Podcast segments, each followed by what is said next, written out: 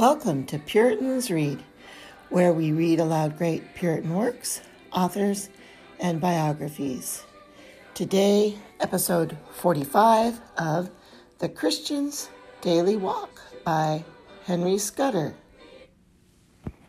Section 5 Means to attain quieting confidence in God and freedom from perplexing cares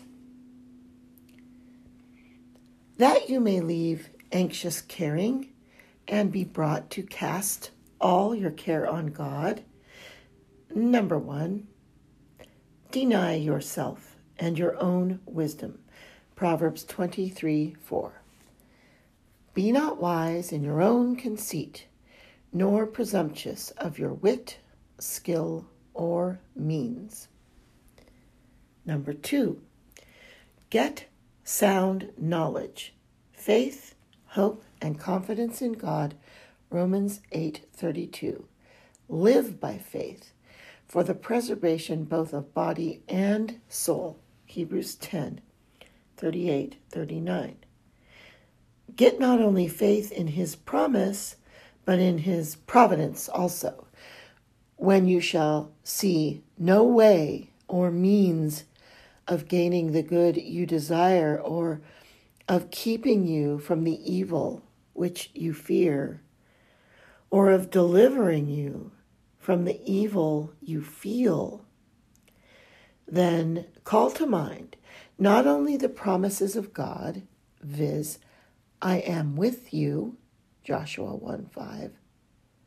I will not leave nor forsake you, Hebrews 8 5 all things work together for good romans 8:28 and many such like.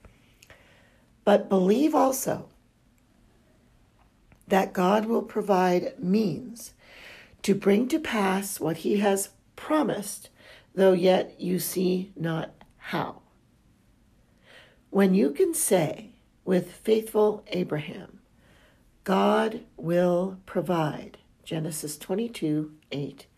It will cast out fear and doubt.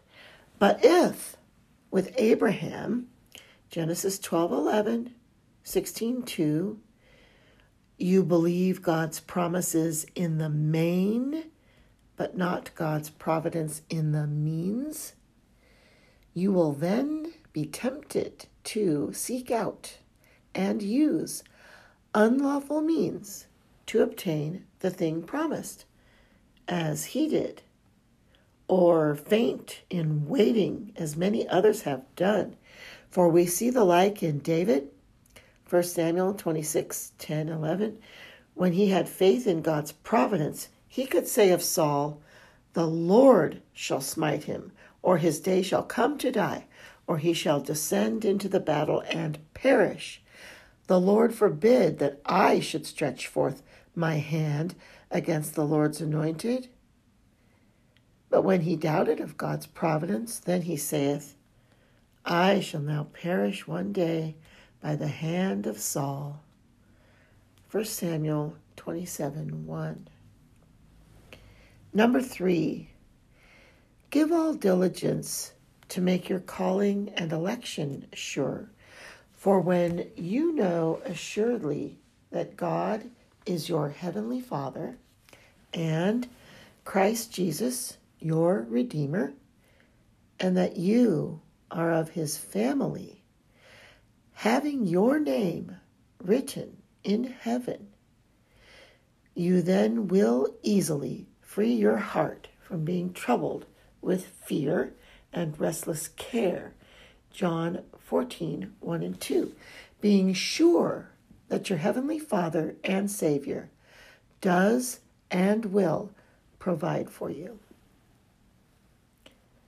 Number four, lastly, you must often renew your acts of faith on God, His promises and providence, casting all your care on Him, making your request known to God by prayer and supplication for what you would have, being heartily thankful for what you have had, now have, and hope to have hereafter. Then the peace of God, which passes all understanding, Philippians 4 6 and 7, shall keep your heart and mind from vexing thoughts and heart distressing fears, and that in and through Christ Jesus, of which peace I intend next to speak. Chapter 8 of Peace with God, the nature and excellency of peace with God. That you may be persuaded to walk before God in uprightness, in all well pleasing, and to live without taking anxious thought about anything, casting your care on God according to the former directions. God has assured you that peace shall be upon you. Galatians 6:16. Even that peace of God which passes all understanding, which shall keep your heart and mind through Christ Jesus. Philippians 4 6 and 7. If you thus do, peace and quiet is most desirable. All things that have motion desire it as their perfection.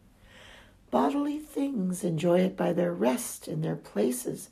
Reasonable things enjoy this peace in the quiet of their mind and heart. When they have their desires satisfied, being freed from such opposition as might disquiet them. Peace is a true agreement and concord between persons or things, whereby not only all enmity is laid aside and all injuries are forborne, but all amity is entered into and all readiness of communicating and doing good to each other is showed. Natural peace is of great price and very much to be desired for the exceeding great benefit which it brings to the body, family, and state. But the peace of which I am to speak, which is promised to all who walk with God according to the rule of faith and of the new creature, Galatians 6 15 and 16, casting their care on God exceeds all other peace as far as the soul, heaven, and eternity exceed the body, the earth, and a moment of time which will easily appear if you shall observe by what motives and arguments the Holy Ghost does commend and set this forth unto you. Philippians 4 7. It has its commendation above all other peace in three respects. First, in respect of the excellency of the person with whom and from whom it is, namely God. Therefore, it is called the peace of God. Philippians 4 7. It is so called, one, because it has God for its object. It is a peace with God. Two, because God, by his Spirit, is the author of it. It is peace from God, a peace which God gives such a peace which the world neither can nor will give. John 14 27.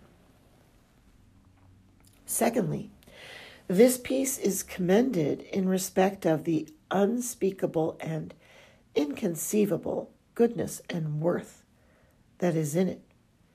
It passes all understanding, and this it does not only because unsanctified men are mere strangers to it and understand it not, but because regenerate men to whom it belongs and in whom it is even they, when God gives them any lively feeling of it, find it to be such a peace as they could not imagine it to be before they felt it. For they cannot so distinctly and fully conceive the transcendent excellency of it as by any means fitly to describe it. It rather takes up the mind into an holy rapture, unto admiration of what it sees and of what it perceives is yet to be known, then possibly can be distinctly and fully comprehended or expressed by mind or tongue. It is with them that feel it in any special degree, as it was with the Queen of the South when she saw Solomon's wisdom. 1 Kings 10 4 through 7. She had a great opinion of Solomon's wisdom by what she had heard, but when she saw it, she was stricken with such admiration that it is said she had no more spirit in her. His wisdom was so much beyond her expectation that she breaks out into words of admiration, saying the half was not told her of Solomon's wisdom. It exceeds the fame thereof.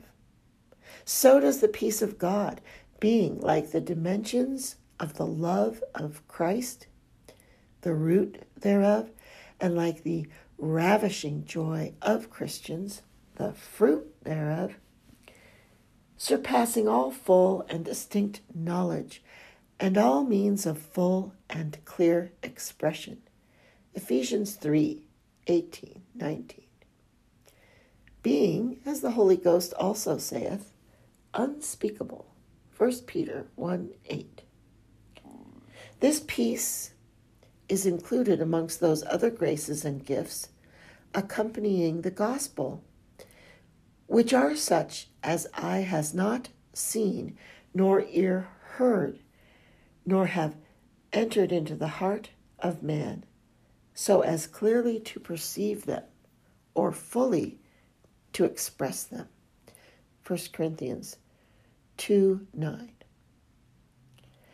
Thirdly, this peace is commended in respect of the excellent effect thereof, which is a proof that it passes understanding, namely, it keeps the heart and mind in and through Christ Jesus.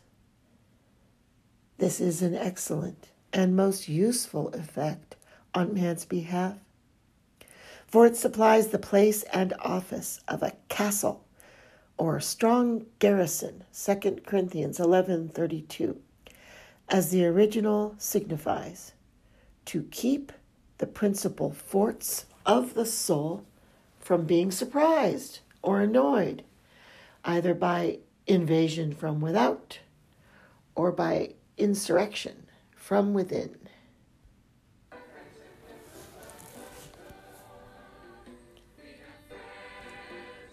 This concludes episode 45 of Henry Scudder's The Christian's Daily Walk.